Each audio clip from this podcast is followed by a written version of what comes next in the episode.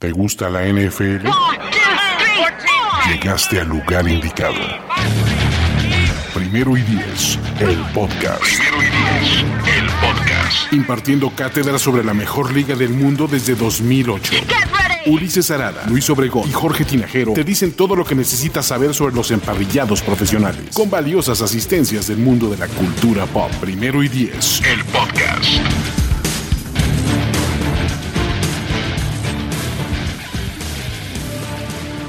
Amigos, ¿cómo están? Bienvenidos a este martes 30 de mayo de 2023, tanto al canal de Primero y Diez como a mi canal personal. Estamos de regreso, Primero y Diez, con eh, pues, Avengers originales. Luis Alberto Obregón, Emperador Galáctico, ¿ok? Emperador Intergaláctico.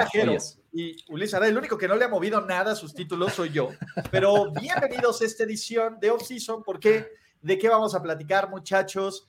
Rankings de corebacks titulares y no titulares de la NFL para esta temporada 2023, 40 corebacks, tier makers, pero antes de eso, Luis, Jorge, ¿cómo están muchachos? Saludos, muy bien, todo bien. Jorge, ¿cómo andas? A las prisas, pero bien, ya por fin se logró, este, después de muchos minutos y preparación, pero bueno, ya estamos aquí, así es que vamos a darle. Producción Elite, muchachos. Y pues bueno, antes de arrancar, no olviden suscribirse al canal que lo vean. Y si no, váyanse a Primer y Diez, Ulises Arada, lo que sea. A los dos de preferencia, a los dos. A los, dos. Exacto, para que salgan estos multistreams. Y lo más importante, muchachos, vamos, vamos, vamos, vamos, vamos a que, a que ustedes también dejen sus listas, que platiquen, ¿no? Que platiquen quién está muy alto, quién está muy bajo, quién todo. ¿Por qué? Porque hicimos un bonito tier maker y con esto, Jorge Tinajero, ponnos el tier maker, pongan las categorías que vamos a tener. Así que ya estamos. Ese no es, Jorge, esa es la buena. Ya Porque estos son nuestros tiers de corebacks. La categoría Patrick Lavon Mahomes para el mejor coreback del NFL, que creo que nadie tiene duda. Los Elite, que ahí el orden y todo eso va a estar más interesante. Los que pueden ser de Pro Bowl, titulares decentes, Luchones, que Luchones es, eh, es bueno, podría ser peor, ¿no? Todavía está arribita de la media, pasadita de la media, como diría Loret, ¿no? la media, güey. O sea, este es solo un coreback, ¿no? Antes era conocido como la categoría Alexander Douglas Smith para saber si tienes un buen o no coreback. Ahorita vamos a descubrir eso. Y de ahí el ya no tarde en ser suplente, el NPI, que ¿qué significa NPI, Jorge? no tengo idea, este, pero más o menos por ahí. No puede identificarlo. No puede identificarlo. Básicamente los coreback cutres o literalmente los muertazos que dices, si este cuate ve snaps de coreback titular, estás en serios problemas. Pero bueno, muchachos, aquí tenemos eso, tenemos nuestra bonita lista de corebacks en nombre alfabético y empezamos ya con Mahomes, ¿no? Porque qué hueva, y los fans de los Chiefs van a decir, pues es que, ay, ya no nos dedican nada, pero pues es Mahomes. Wow, wow, wow, Mahomes, Mahomes es el mejor coreback. No debería estar en la categoría Mahomes, Mahomes. ¿No? No, no, porque Yo, yo no tengo como el mejor coreback en, en, mi lista a Patrick Mahomes. Si eso a eso te refieres, yo no lo tengo hasta arriba. ¿No es el mejor coreback del NFL? ¿Ya vas a empezar de hater, Jorge? No, y no es, no es hater, o sea... ¿Te agarró realmente... el consejo del huevo de los broncos? No, no, no, el consejo, de, el consejo del huevo de, eh, este, atigrado, porque a mí me gusta más Joe Burrow que Patrick Mahomes, pero bueno. Pero Patrick Mahomes es el mejor coreback de la NFL. A ver. Creo que en este momento Joe Burrow es el mejor coreback de la NFL. ¿Dos contra uno, Luis? No, dos contra uno fácil, pero ¿y sabes, sabes cuál es el argumento eh, que, que muy pronto creo va a cambiar esto? El contrato. Es decir, ahorita el contrato de Joe Burrow es centavos sobre cada dólar, pero el contrato de Patrick Mahomes dentro de dos años va a ser ultra más amigable que el de Joe Burrow. Eh, ahí a mí me parece que ahí está la diferencia. Patrick Mahomes sin línea ofensiva, ¿cómo le fue en el Super Bowl 55? Pero pues Patrick Mahomes. Joe Burrow sin línea ofensiva los ha llevado al Super Bowl y se quedó en nada el año pasado. O sea, caray, un poquito de amor a Joe Burrow. Patrick no, bueno, todo mi amor. Una desventaja de 10 puntos en el Super Bowl contra un equipazo de Filadelfia. Ya, Jorge, no pelees. Yo, yo estaba en tu misma situación. Te lo digo de amigo y de panitas y de Thunderbody. Sí, está, está regresando ese Ulises Arada 2018, creo. No, no, no. Uno, se siente hipster y chingón hateando a, a, Patrick Mahomes. Pero, dude, ya. No es hate, no es hate. Déjalo ir. ¿sabes, ¿Sabes cuál es el asunto también? Creo, o sea, con, Patrick Mahomes hay picos muy, muy altos. O sea, todo el mundo ve los highlights, ¿no? Pero el asunto es que las cosas sencillas y las cosas rutinarias también las hacen muy bien. Y eso es algo que, no puedes desestimar, ¿no? O sea, tienes la, los, eh, la constante que te da Joe Burrow, que también es súper seguro en las cosas simples y en las lecturas fáciles y en las, en, las cosas automáticas, digamos, en el pan y mantequilla de tu ofensiva, lo que sea que esto sea, lo ejecutan muy bien los dos. Pero los picos me parece que son mucho más altos los de Mahomes que los de Joe Burrow. Creo que a mí eso es lo que me hace animarme por, por, por Mahomes. Y cuando los pones a lanzar con la izquierda, Jorge, tú lo has vivido de primera mano. Así por abajo del hombro. Eso es eh, ponerle crema a tus tacos. Pero bueno, yo, al menos los pondría a los dos al mismo nivel en este momento. Pero bueno, si va a estar Mahomes en la cima, no tengo tema. Venga. Pero ponme. sí, tienes tema, pero bueno. A ver, ¿cómo quieren agarrar? Ya, ya quitando al Mahomes del cuarto, ¿no? Tenemos toda esta lista que están básicamente por orden alfabético entonces, nos vamos por orden alfabético, quieren agarrar uno al azar, ¿qué onda? Mira, pues sigamos con Joe Burrow, porque ya empezamos esa discusión. O sea, para, no cortarla, ¿no? O sea, yo creo que Joe Burrow es el inmediato, con, el, inmediato siguiente. Totalmente. Yo creo que es el segundo mejor coreback de la liga y ni siquiera está cerca del que viene, ¿eh? Y, vamos. O sea, creo que es Joe Burrow y el que sigue. Son, estos dos y, y, los demás en este momento. Sí, estoy de acuerdo en eso. Yo también estoy de acuerdo. Y sabes cuál, sabes qué, o sea, un poco para, nada más para complementar la reflexión, es cuando tú ves a Joe Burrow eh, siendo, de acuerdo con esto, el segundo mejor quarterback de la liga, hay como cierta disonancia entonces con lo que se supone que hacia dónde va el movimiento de quarterbacks en la NFL actualmente, ¿no? O sea, se supone que lo de es el quarterback móvil, eh, dual threat y demás. Y pues aquí Joe Burrow nos está aventando por la borda ese argumento un poco, ¿no?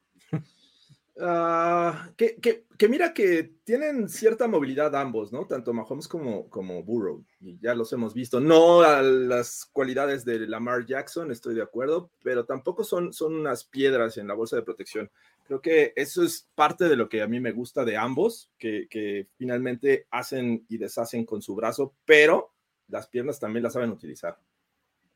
Bien. Y yo creo que Burrow, a mí me parece que tiene todos los elementos físicos y mentales que quieres de un coreback, que es un tipo que en playoffs te ha ganado en los lugares más perros, te ha ganado en Kansas City, te ha ganado en Buffalo, te ha ganado donde lo quieras poner. Eso, eso creo que dice uno.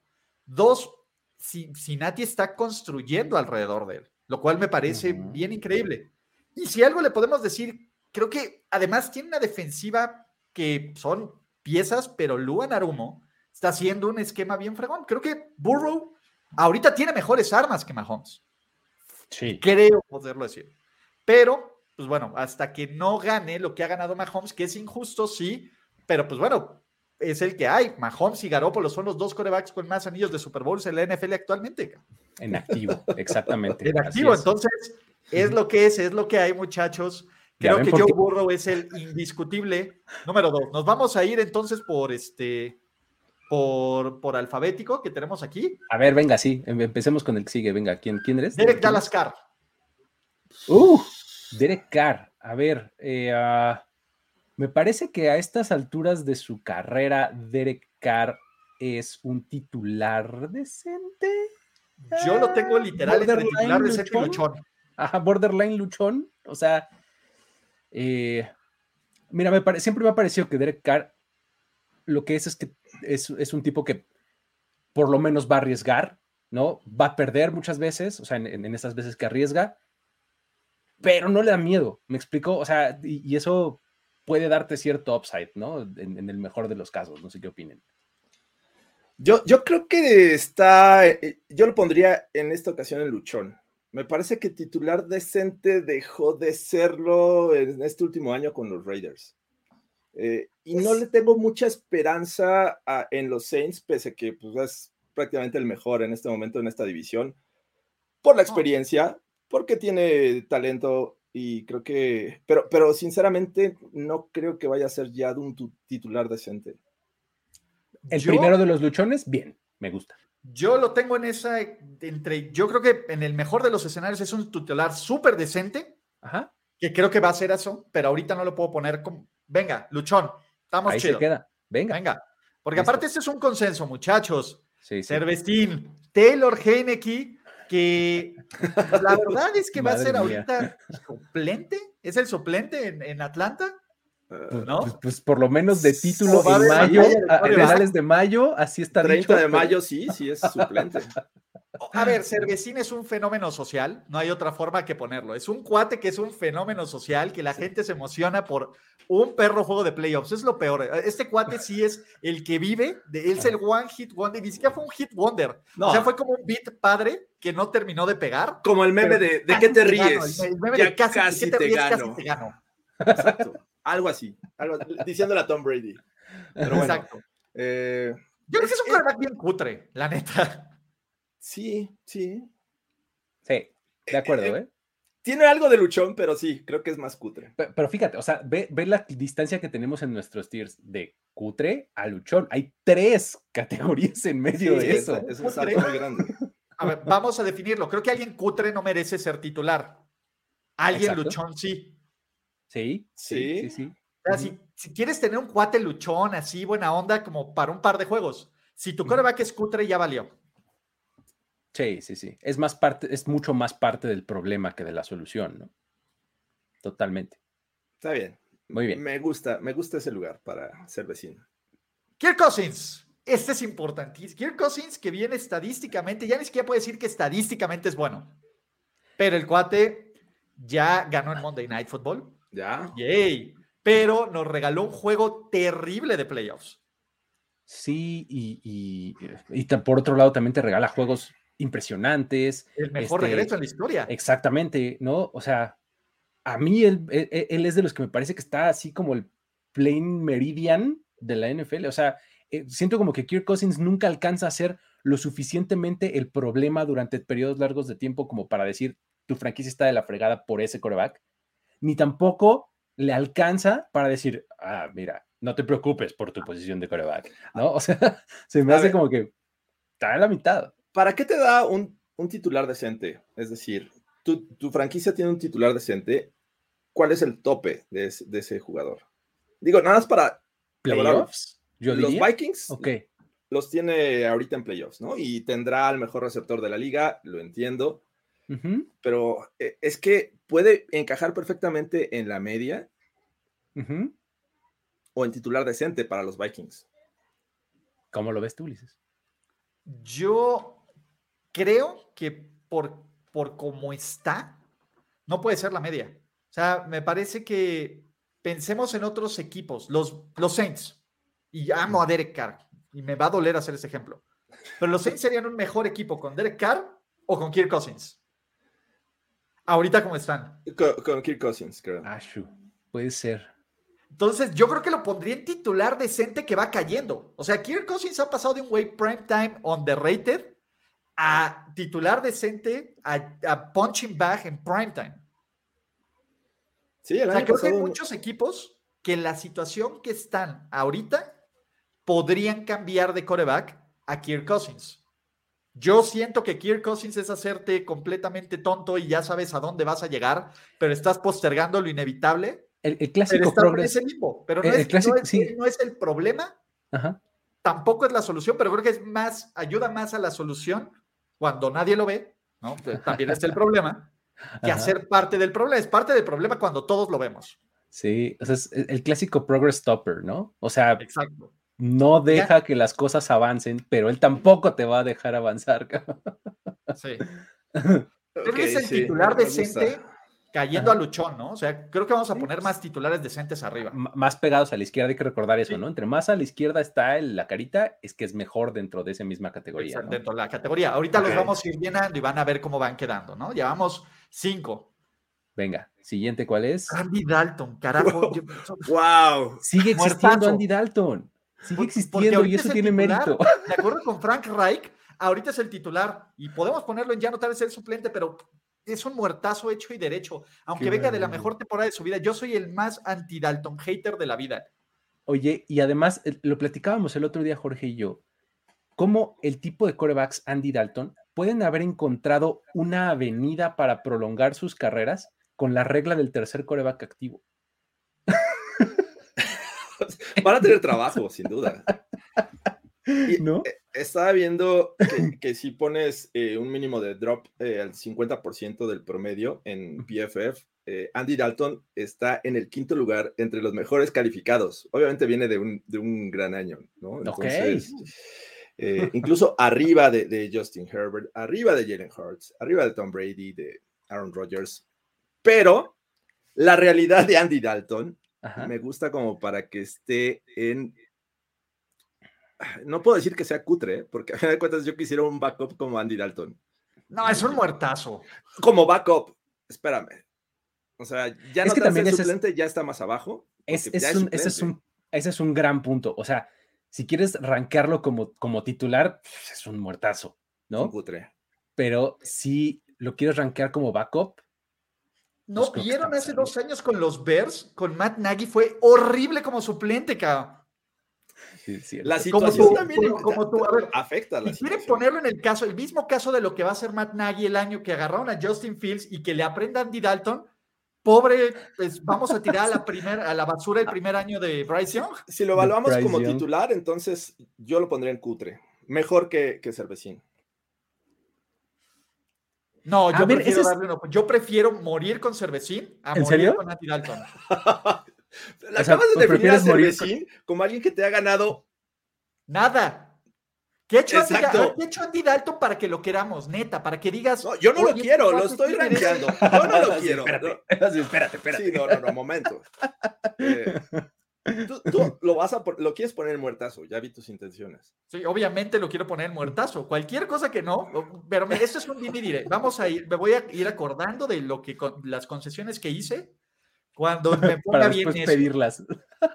para después pedirlas de regreso. Este, creo que vamos a ponerlo en cutre. Vamos a ponerlo en cutre. Ok, ¿adelante o atrás de Cervecín? Yo adelante. Yo prefiero a Cervecín de suplente que a Andy Dalton. Pero espérate, lo estás evaluando como suplente. No, por eso. A ver, también Andy Dalton eventualmente va a ser un suplente, ¿no? Sí, sí, sí, sí. Yo creo que. A ver, Jorge. Eso, eso creíamos en Chicago, eso creíamos en, en, Dallas. No, a ver, si, si Bryce Young no es titular en la semana uno, que corran a Frank Reich mm, hoy.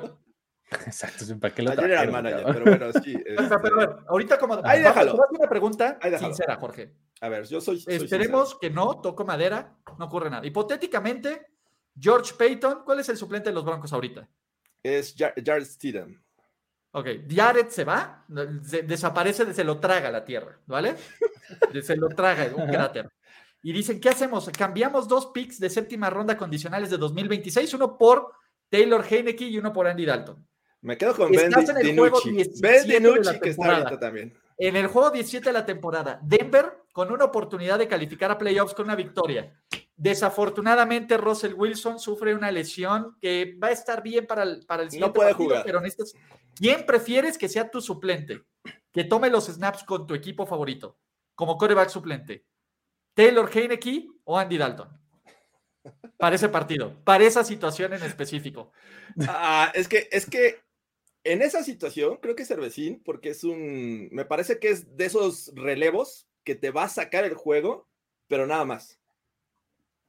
Un partido. Un partido. Un partido. Es un cartucho, se quema y ya. Bueno, con Andy Dalton sabes que la temporada está perdida. Con por lo menos Taylor que dices, dos juegos puedo sobrevivir. Con Andy Dalton ya sabes que son derrotas.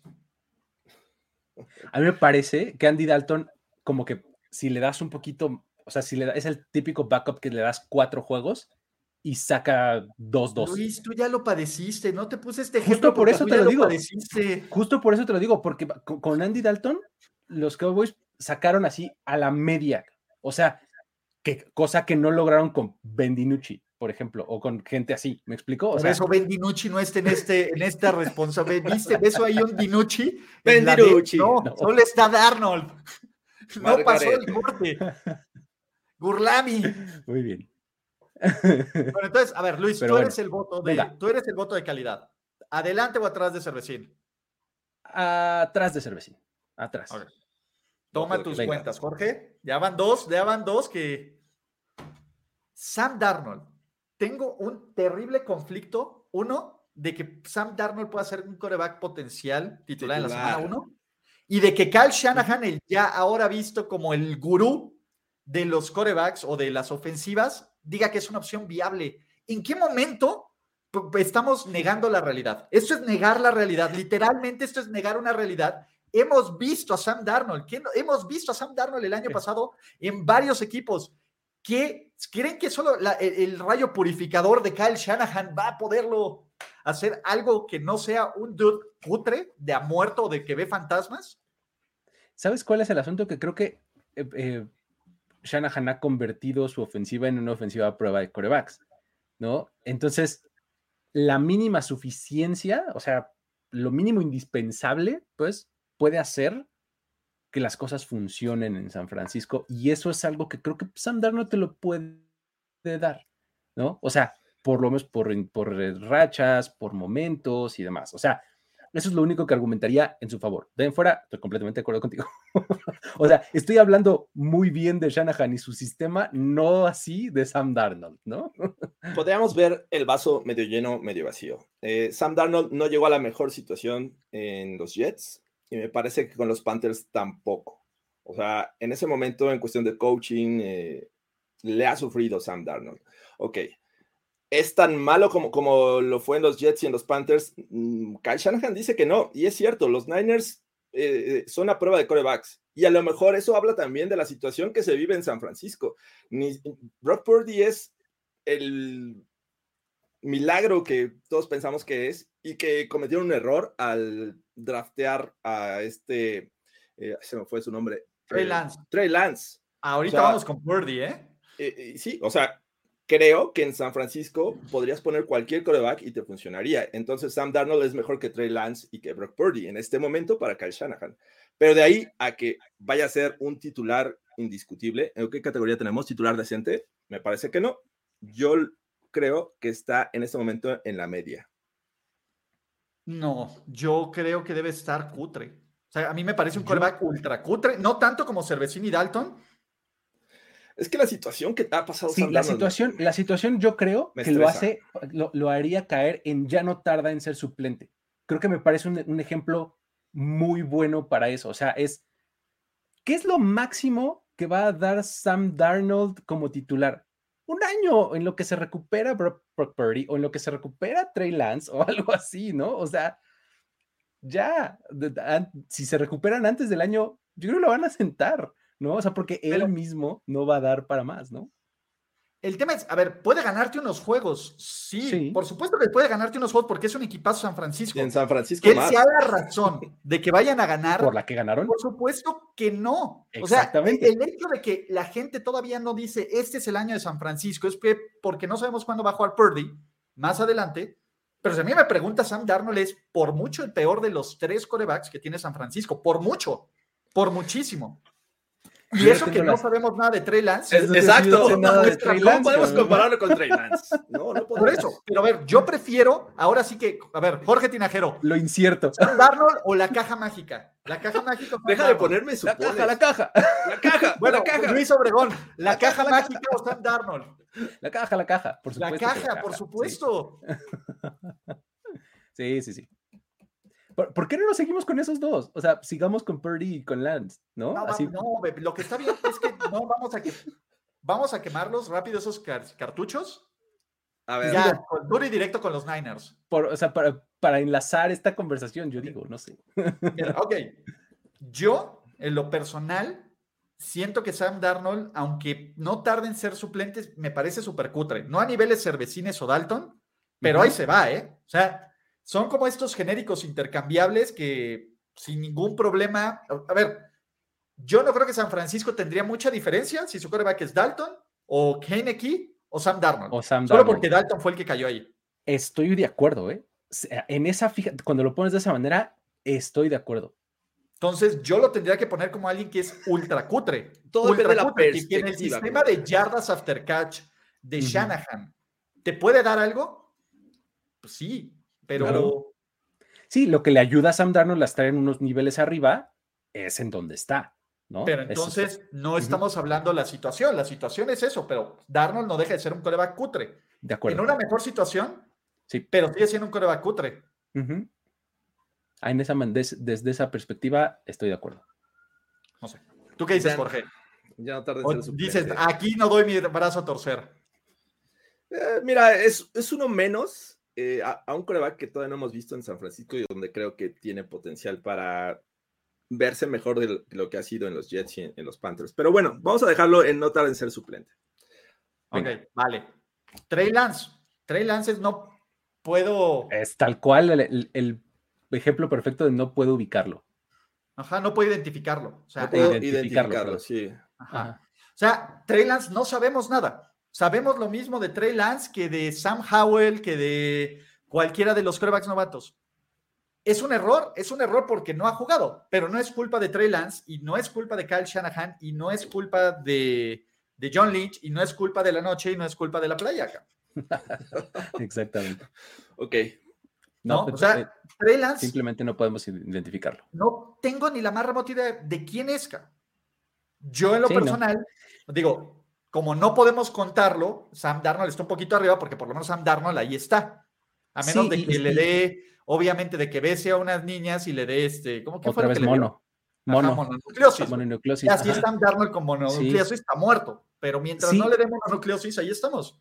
Oye, pero, y sabes, además, el partido que vimos de Trey Lance fue aquel monzón, ¿te acuerdas? O sea, sí, bajó una lluvia asquerosa. O sea, tampoco es mucho parámetro. O sea, sí, no, no, no, está muy bien, ubicado ahí. A mí sí me preguntan, y vamos a poner a Brock Purdy, que Brock Purdy tiene una, una gráfica de ocho partidos, muy buenas, pero Jimmy G jugó casi igual de bien esos ocho partidos. yo no puedo poner a Brock Purdy, la gente que se sube a la Purdineta, como alguien que no sea más de luchón. Ahorita, con lo que he visto, es un super luchón, pero ¿quién me dice que la NFL no se va a adoptar? Bueno, y ahorita ustedes lo ponen. Yo lo voy a poner ahí, ahorita lo evaluamos.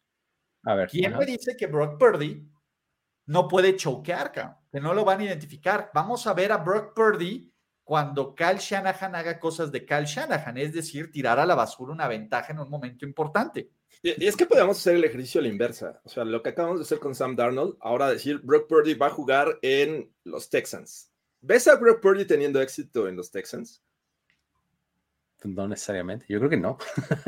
A ver, ahí les va. ¿Ves a Brock Purdy jugando mejor que Davis Mills con el mismo talento de los Texans en los últimos dos años?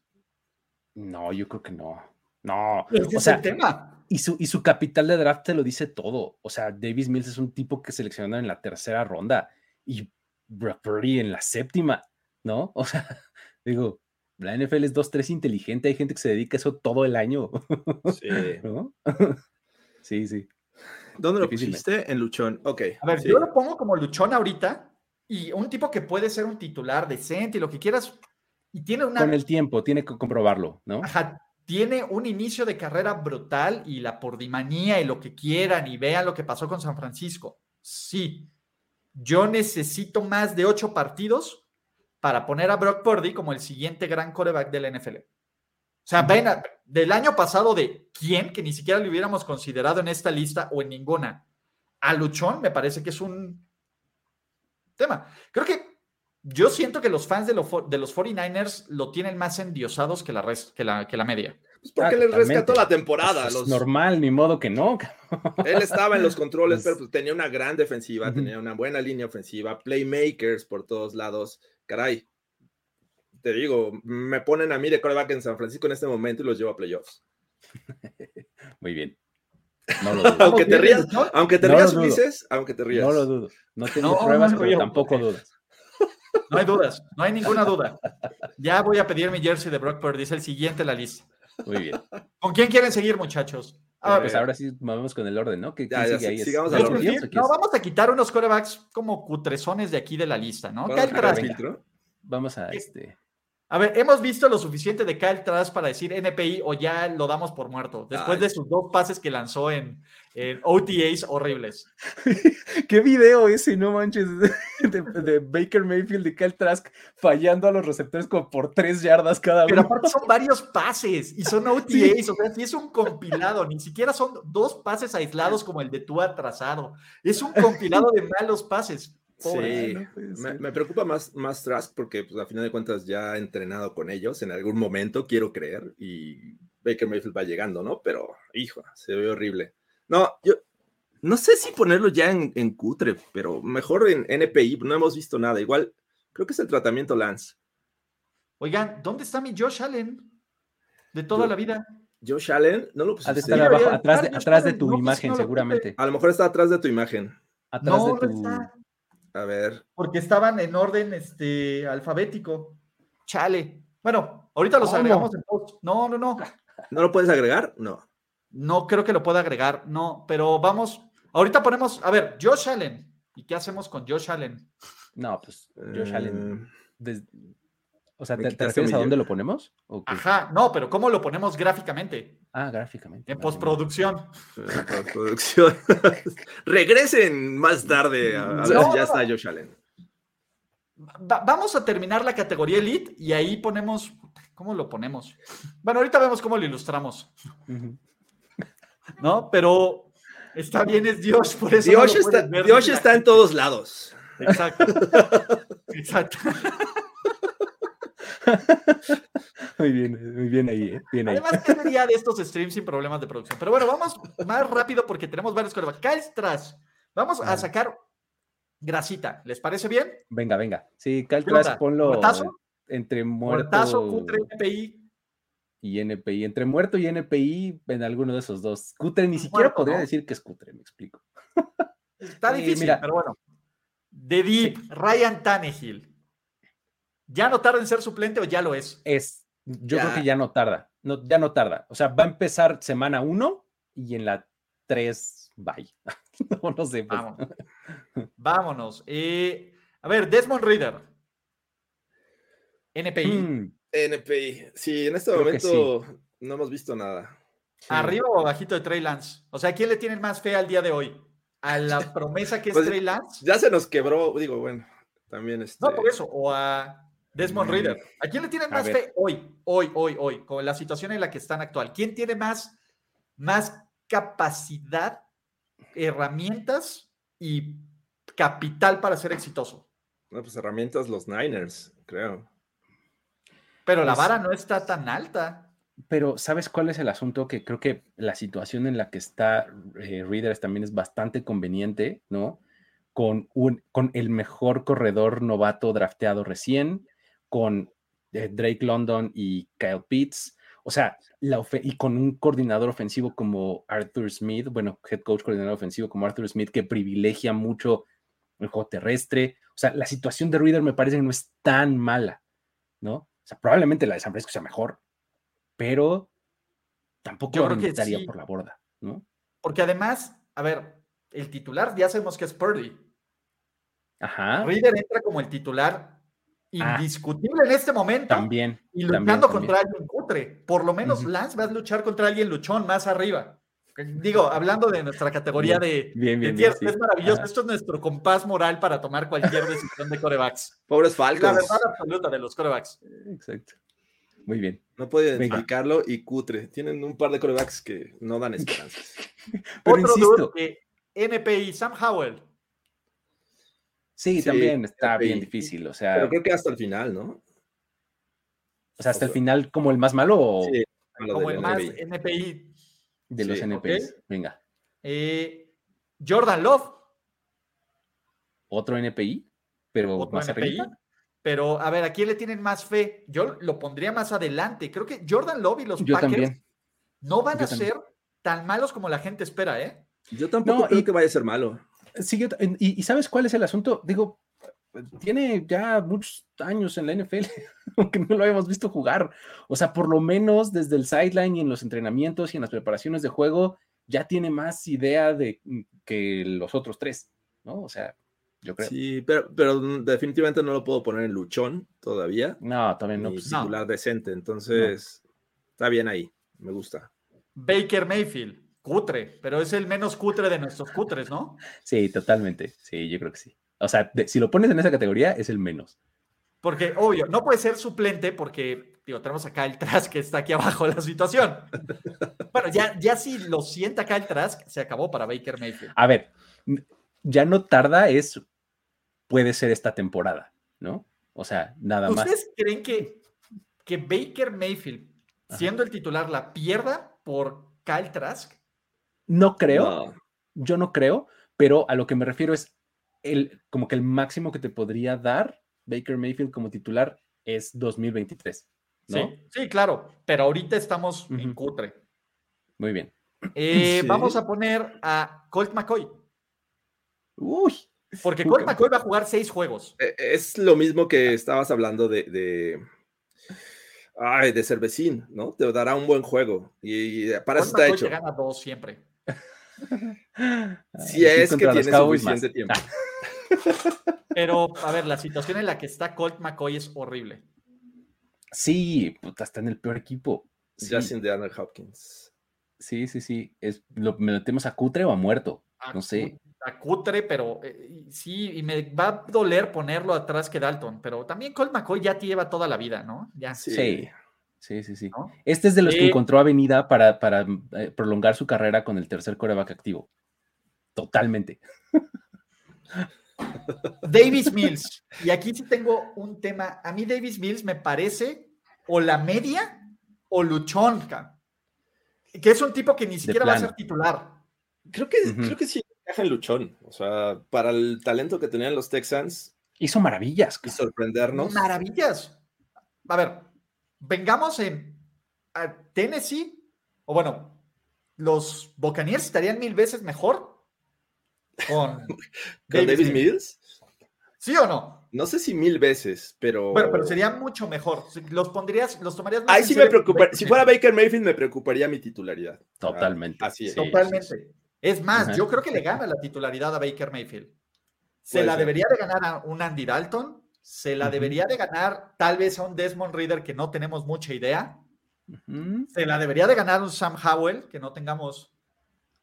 incluso, incluso a los ya no tardan en ser suplentes. Si lo pones ahí, también dice.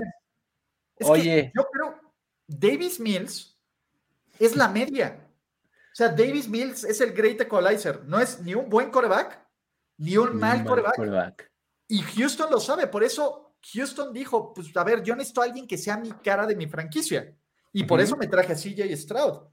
Pero si no hubiera tenido la oportunidad, si no hubiera existido CJ Stroud en este draft, dudo que Houston teniendo lo que tenía, drafteado un con Davis Mills, hubiera agarrado a un Will Levis o a un Anthony Richardson. Puede ser, sí, puede ser. Me gusta como para que esté sí al final de la categoría de luchón o de plano en la media, o sea, en, esa en esa pues que inaugure la de la media, me parece. Venga. Y es que también pueden creo en la tu quarterback es mejor que Davis Mills, estás chido. Si tu coreback es peor que Davis Mills, tienes que empezar a pensar en un coreback. Bien. Ajá. ¿Va? Venga. A ver, vamos a terminar con otros de los que ya este, pues, tenemos. Ah, ah, ah eh, ¿quién, no? A ver, Will Levis, que es NPI. Novatos, sí. Novato, que todos van a ir en NPI, pero pues vamos a hacer un rankings de, los dudes que no de conocemos. De más a la izquierda y más a la derecha, venga. Exacto. Yo, ay, yo lo pondría ahí con, lo, con Sam Howell. No sé si antes o después. Yo lo tengo más me gusta al, Will Levis. Me gusta más que, que Howell, ¿eh? Por eso. ¿Te gusta más que Trey Lance? Eh, no. Independientemente de lo de. No, no, no. El tema de Trey Lance. Creo que le veo más potencial a Lance que, que a Levis, por eso lo pondría antes, exacto, ahí, Ese es el lugar que me gusta. Ok. Eh, eh, eh, otros novatos tenemos aquí. Ahí tienes a Anthony Richardson. Aquí está Anthony Richardson. Tengo mi tema con él, pero bueno. Yo, en lo personal, lo pondría entre Love y Desmond Reader. Es que mira, regresamos a la teoría de la caja. O sea, pero esta caja con Anthony Richardson es grandota y tiene un moñote, y, o sea, es súper llamativa y súper sexy. Entonces ya si vas a así swing, pues swing for defenses, me explico, o sea, digo, puede salir espectacularmente mal Anthony Richardson, realmente. Claro. Pero es, el una cajota y un moñote. Claro, es la caja. Exacto. ¿No? Pero bueno, o sea, e, entiendo por qué está más. Yo, yo tengo al contrario, o sea, yo estoy al contrario con Levis y, Richardson que ustedes. O sea, a mí me gusta mucho más Levis que Richardson. Pero entiendo por qué lo estamos poniendo así, lo concedo. pongámoslo más arriba. ¿Dónde lo quieres tú, Jorge? Ah, pues arriba de Levis. No, no lo veo más allá ahorita. En este justo momento. a ver, pregunta mágica. A ver. Y esto es a jugar abogado del diablo. Si Anthony Richardson estuviera en los 49ers, ¿le ganaría a Brock Purdy la titularidad? es que ya, estoy contaminado con lo que he visto de Brock Purdy. Yo sé que estamos bien contaminados de la Purdy maníaca. Sí, pero... Ah, no sé, eh, probablemente sí. Su estilo de juego es muy parecido al de Trey Lance, ¿no? Es un quarterback móvil, tiene brazo, pero creo que Shanahan lo controlaría, lo controlaría para que no, no cometiera esos errores. Para eso es su ofensiva, ¿no? Entonces, yo creo que, que, Richardson sobre Purdy. Yo también, ¿eh? sí, entonces, ¿y Reader? Sí, a, a, mí, desde mi punto de vista, Reader ahí está, le estamos dando muy buena estima. O sea, sí, yo también creo estamos hypeando, ¿ah? Exactamente. Y yo también siento que, y, perdón para los fans de los Falcons, pero lo estamos sobrevendiendo. Sí. Imagínate, en NPI. Exacto, y estamos hasta, no sé. Pero bueno, eh, de hecho yo, o sea, yo pondría así, en, este, en esta categoría, pondría a Richardson hasta adelante ¿De Jordan Love? No, no, yo no. Yo tampoco. O sea, te digo, ah, está bien, lo concedo, pues. O sea, mi, lógica de pensamiento es la que les digo. O sea, si de verdad no tengo idea, prefiero irme por el que tiene así brillantina y, serpentinas y silbatitos, ya sabes. o sea, si de todos nos voy a apostar, pues, ¿no? a ver, vamos a acabar con los corebacks novatos. Venga. Para ustedes, ¿quién es mejor?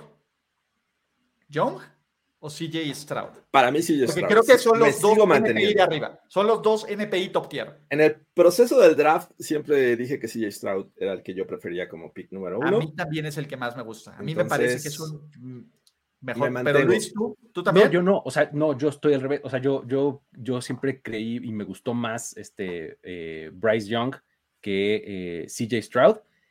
Pero está bien, o sea, eh, entiendo por qué está eh, arriba en las preferencias de mucha gente, CJ Stroud, o sea, parece que es un tipo con Utiliza el gráfico, Luis, que se te sirva de, de ayuda el gráfico.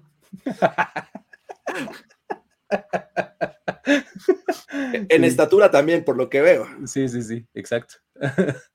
Así es. Pero bueno. Viene lo bueno, muchachos. Ya tenemos fuera de Josh Allen, maldita sea, de todos los que se me pudo fue Josh, Allen. Josh está en todos lados, recuérdenlo. No, ahorita le ponemos un post-it o algo. No hay bronca. No hay bronca. Eh, ¿Con quién? ¿En orden alfabético o quieren agarrar alguno en específico? Vamos en orden alfabético. Orden alfabético. venga, venga. Va. Eh, Justin, y terminamos con Josh Allen. ¿Les parece bien? Venga, ándale. Vale. Justin Fields. A mí me parece un titular decente, muy decente. A, mí no. A mí no, porque sus highlights eh, prácticamente es un coreback que te ha aportado mucho por tierra. Eh, no sé, tengo mis temas. Vamos a ver cómo, funciona esta temporada, porque ya le dieron, eh, ya le quitaron pretextos para ser mejor por aire. Vamos a ver si lo consigue pero hasta el momento no creo que sea titular decente. O sea, ¿lo pondrías más abajo? Yo lo pongo en luchón. En este momento luchón. O sea, me parece que está buscando otras habilidades y obviamente se recarga mucho en el juego terrestre, por lo cual lo pondría en luchón. Pero no sé ustedes qué opinan. No estoy seguro. O sea, eh, Justin Fields es uno de esos quarterbacks que me cuesta muchísimo trabajo descifrar. O sea, porque el, piso alto, digamos, que te podría dar sería un tipo productivo, ¿no? Pero que su producción viene un poco más del caos y de la improvisación, ¿no? Que de mantenerse apegado al script, ¿no? Y eso eventualmente se acaba, ¿no? Eso está muy demostrado que pues, no puedes vivir de eso, ¿no? Tienes que eh, aprender o como coordinador ofensivo a adecuarle el plan de juego a esas habilidades o eh, desarrollas otras habilidades para mantenerte más apegado al script que está, que está teniendo tu equipo. Entonces, ah, de pronto tiene dos, tres jugadas que dices, órale, bien, va, te lo empiezo a comprar más como quarterback, ¿no? Eh, no sé, o sea, me cuesta trabajo ponerlo también como titular decente todavía. O sea. A mí, ¿cuál es mi punto? Vamos a ponerlo en luchón, arriba de los luchones, ¿no? Venga, sí. sí vamos a ponerlo arriba de los luchones y sí, sí. vamos a ponerlo aquí. Pero mi punto es, el primer año de Justin Field, básicamente es tirarlo a la basura. Matt Nagy le hizo la mayor cantidad de daño posible Sí, de acuerdo. Por sus esquemas de juego y por, por, todo esto. O sea, me parece que Matt Nagy fue lo peor que le pudo pasar a Justin Fields en un año. Y la otra es el cuerpo de jugadores, ni siquiera playmakers, colección de línea ofensiva, receptores, corredores. Ha sido bien complicado. Me parece que este va a ser el primer año donde dijeron, oigan, y si invertimos en, en Justin Fields, y creo que el talento y el potencial ahí está. A mí siempre me ha gustado de esa generación era Trevor Lawrence y Justin Fields. Siempre me ha encantado. Creo que ya saben que tengo cierta debilidad con cierto tipo de jugadores, pero a mí me parece que debería estar en titular decente. En otros equipos creo que Justin Fields podría hacerlo, pero es lo que te toca y es lo que están. Y sobre todo yo he visto una evolución constante y similar a lo que le hemos visto a Jalen Hurts. Jalen Hurts era alguien con características similares hasta que Filadelfia dijo, bueno, vamos a ponerles un receptor, vamos a ponerle estabilidad, vamos a ponerle, creo que va por ese camino. No estoy diciendo que vaya a llegar así, pero está cañón. O sea, estoy de acuerdo en que ha tenido una línea ascendente, ¿no? Estoy de acuerdo en que ha, ha mejorado y tiene una situación distinta y comparablemente con el año pasado mejor, ¿no? O sea, Sí, prácticamente era la isla, la isla Justin Fields. O sea, no, tenía línea ofensiva, eh, por ende no tenía buen ataque terrestre, él tenía que salir corriendo, no tenía quien lanzarle. Entonces, pues vamos a ver. La verdad es que me intriga eh, que, realmente Justin Fields cumpla con las expectativas que teníamos en ese draft. También para mí era uno de, de los mejores. Y bueno, pero hasta el momento me parece que ha luchado por su vida, por eso Luchón le queda bien. Muy bien. Gino. Gino es el epítome es la definición más luchona de la luchona. Sí. ¿Qué onda con Gino? Es un one hit wonder, ya estamos viviendo que este cuate eh, va a romperla y que después de 10 años le entendió esto del NFL. ¿Qué onda? Es mi, punto más importante con, de, con Gino, que en 2022 estaba escupiendo fuego, o sea, estaba imparable, unos pases hermosos, o sea, le está jugando súper, súper bien. No sé si eso vaya a ser sostenible. O sea. ¿Fue una sorpresa? ¿Estás diciendo que fue una sorpresa? No, fue una sorpresa para los, los, rivales. Sí. Para todos. Para, todos. Para todos. Entonces, no sé si eso vaya a ser sostenible. Es mi única duda con Gino. Sí, el este, tema. Eh, ¿no? Digo, nada más complementando lo que acabas de decir creo que ayudó mucho que ya, ya, ya había tenido sus años ahí como backup eh, de Russell Wilson en Seattle, ya lo conocían, sabían cuáles eran sus, eh, sus fortalezas y las explotaron muy bien. El tema va a ser ese, que se mantenga. E, es mi única duda con, con Gino Smith, porque sinceramente antes de 2022 ya lo teníamos, yo creo que si hubiéramos hecho este ejercicio hace un año... Muertazo. Exacto, o cutre. No, muertazo. A ver, Gino era un muerto. Esa es la verdad. Gino Smith era un muerto. Categoría zombie deberías de poner. sí, exacto, ha revivido. de los muertos. ¿No? Sí, y uh, yo creo que lo puedes poner el luchón hasta arriba. Este, pues si tienes ganas y confías, titular decente, pero yo creo que le corresponde más luchón. Yo creo que es luchón, pero yo sí estoy bien, bien arriba en el hype de Gino, no solo por Gino, sino porque si pones a todos estos dudes luchones, el supporting cast que tiene Gino es obsceno. Vean cuánto talento de primera, de segunda ronda tiene esta línea ofensiva, corredores y receptores de los Seattle Seahawks. Está cañón. Este equipo está tapado. Tienes a potencialmente tres receptores, uno. Yo amo a Tyler Lockett, pero bueno. Tienes a un corredor como Kenneth Walker y a un segundo corredor, el güey que agarraron en el draft, que Zach es Charbonnet es una chulada. El, año pasado, un pick alto en un tackle izquierdo y un pick de tercera ronda que te salió increíble en tackle derecho. y has mejorado el centro de la línea ofensiva. Seattle es un perro equipazo y tiene un muy buen coaching. O sea, sí, vamos a ponerlo en la categoría de luchones, porque es Gino y porque no nos podemos poner en otra onda. Pero les voy a hacer una pregunta. ¿Quién tendría más éxito en esta ofensiva de Seattle? ¿Gino o Justin? El pase preciso, profundo, perfecto, precioso de Gino me hizo salivar el año pasado. Sí, te digo, estaba escupiendo fuego. O sea, Gino Smith estaba lanzando unos pases eh, hermosos. Estaba muy cañón. Y si algo le faltaba a esta ofensiva de Seattle, era una amenaza en el centro del campo. ¿No? Decías, ay, no, fan, no sé, y este, ah, ¿qué crees?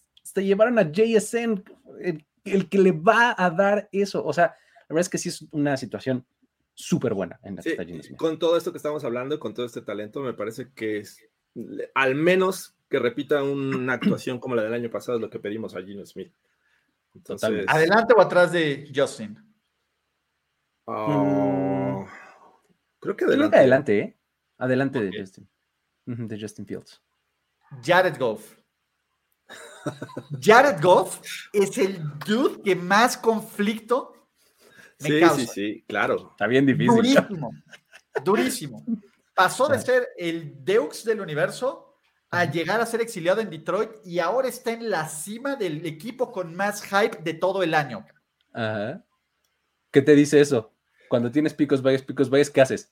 Normaliza. Es que la, media. La media. Es que ¿no? es la media. Porque Detroit no tarda en ir por un coreback. Tal vez este año no, y lo, lo ha aplazado eso. No, es un voto de confianza para, para lo que mostró el año pasado en Detroit. Y creo que en este podríamos ver algo similar, ¿eh? Tampoco veo como que una caída de Jared Goff. Entonces, eh, estoy de acuerdo. Creo que es eh, la media y solo teníamos a Mills. Me parece que es mejor que, que Davis Mills en este momento. Sí, también. O sea, es la media de tus titulares y tu media de los suplentes, cabrón. Literalmente es, el, es el equipo más vainilla de lo vainilla de lo vainilla, cabrón. Esto es el lado doble de vainilla. y ya nos están vendiendo el Mahomes contra Goff 2.0. Siempre es eso, pero yo no se la compro a Jared Goff. Ni de chiste, ¿eh? Pues es que creo que, creo que también eh, es, un poco el producto del, eh, del entorno en el que está y del equipo y de la mentalidad y del entorno, o sea, de todo, de la suma de las partes, ¿no? O sea, que me parece que también hay valor en eso, ¿no? O sea, pero él individualmente como quarterback, pues sí, pues no necesariamente es algo que desearías, ¿no? Que, que aquí el tema es mucho, ve, lo ponen como titular decente, Pro Bowl. Creo que es parte del hype de la temporada. O sea, no sé por qué sí, totalmente. y con todo el respeto están ultra inflados. Sí, o sea, son un muy buen equipo, pero sí entiendo por qué dices que inflados, porque pues hay quien dice, ay, este es el año de los Lions, y pues igual y no es para tanto, ¿no? ¿O sí?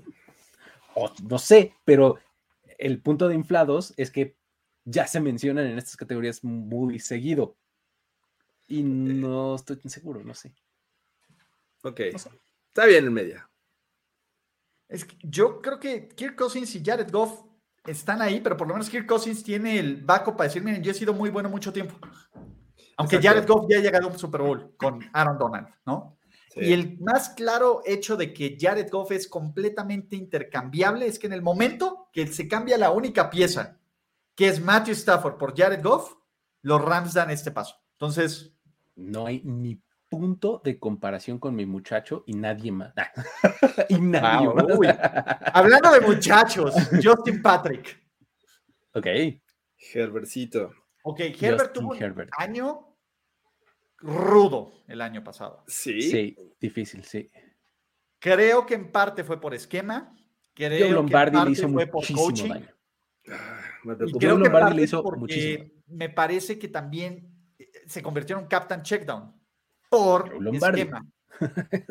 Yo lo amo, pero mi gran problema es que por mucho amor que quiera, siento que Justin Herbert ya va a ser este güey que va a romperle, que va a decir qué buen coreback es, pero que nunca va a ganar nada acá, mientras esté Brandon Staley y quien le pongan ahí. Acá. O sea, tratamiento Philip, Philip Rivers. o sea, a mí me parece que es el Litka.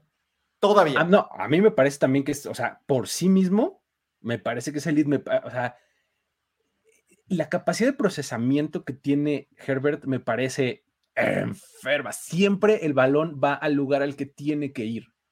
O sea, cuatro yardas, siete yardas o los bombazos. Pero siempre el lugar va, o sea, el balón va al lugar que tiene que ir en cuanto a toma de decisión. Pero luego en cuanto a talento de brazo, le agregas otra capa porque es buenísimo. Entonces, sí, a mí también me parece que es elite. O sea, por sí mismo. Estoy de acuerdo en lo que dices de, de, es la eterna promesa y este e, es el Jon Snow, ¿no? Porque es The Prince That Was Promised, ¿no? Este el, el príncipe que fue prometido, ¿no? Este. Y luego, y luego no le ayudas. Bueno, también Jon Snow era, en fin. Y, las decisiones de Jon Snow son cuestionables, las de Herbert no. ¿Cuál es mi tema aquí?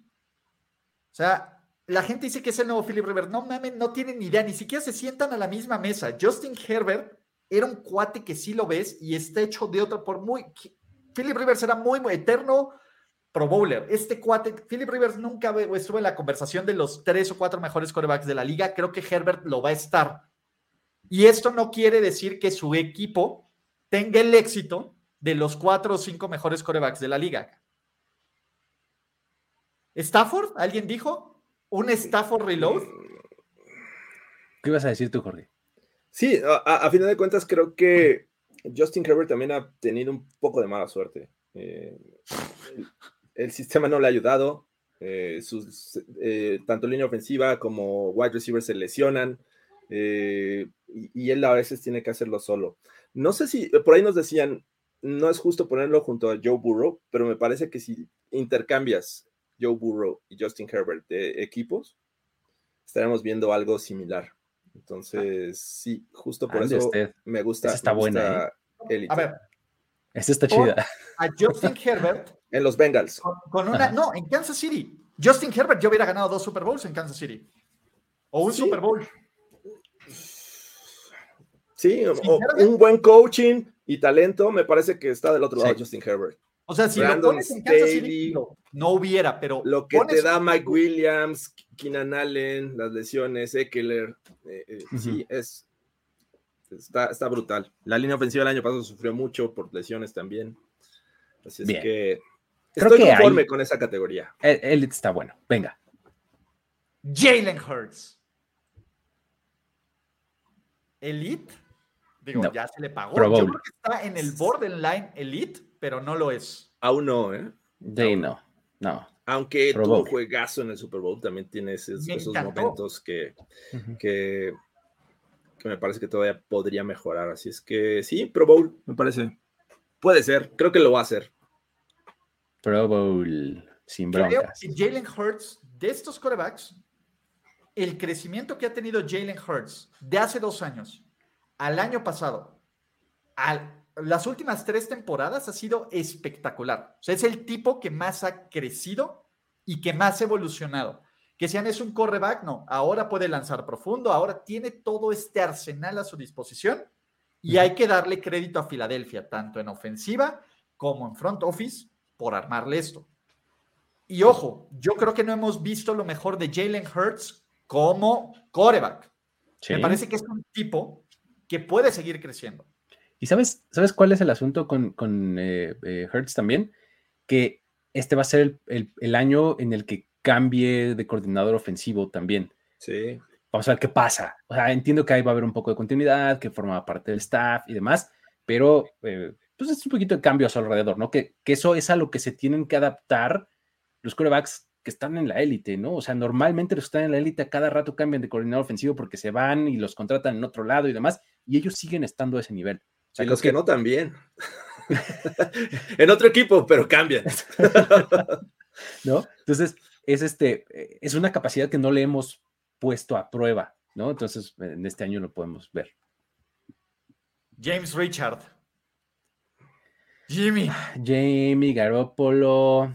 No sé si va a estar en los Raiders. ser suplente y no tiene que ver de talento acá. Sí, no, las lesiones me parece que tienen mayor peso ahí. Este, Me duele mi cocoro, pero Jimmy.